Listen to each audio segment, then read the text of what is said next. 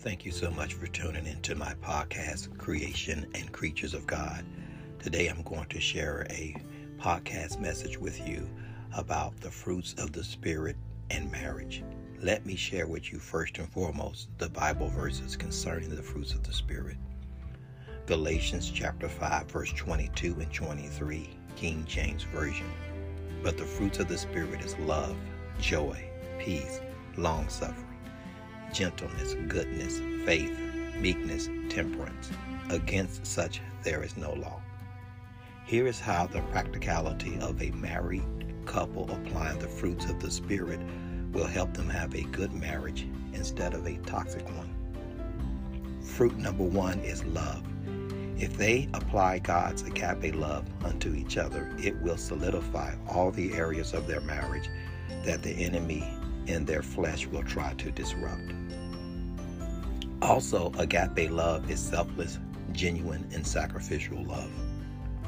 Fruit number two is joy. Applying and having the fruits of joy will bring happiness, delight, and appreciation in their marriage. It will inspire the married couple to not take each other for granted as well. Fruit number three is peace. Having and applying the fruits of peace will keep toxicity, ungodliness, demise, hostility, and so on out of the marriage. Fruit number four is long suffering, which means being patient, having and applying this fruit with one another, despite neither party in the marriage being perfect, will lead to loving respect and being appropriately transparent when dealing with challenges that will arise. Fruit number five is gentleness. Having and applying the fruits of gentleness will lead the married couple to being considerate of each other without being disrespectful, demeaning, degrading.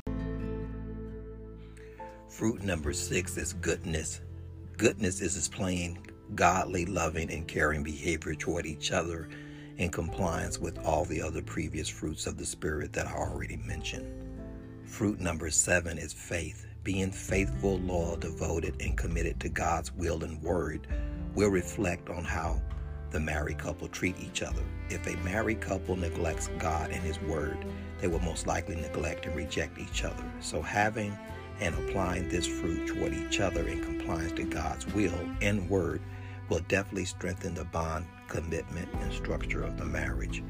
Fruit number eight is meekness. This fruit must be encapsulated with humility, selflessness, and understanding. Sorry for the interruption. I will return momentarily with the conclusion of my podcast. It will be reflective of each individual and how they treat each other.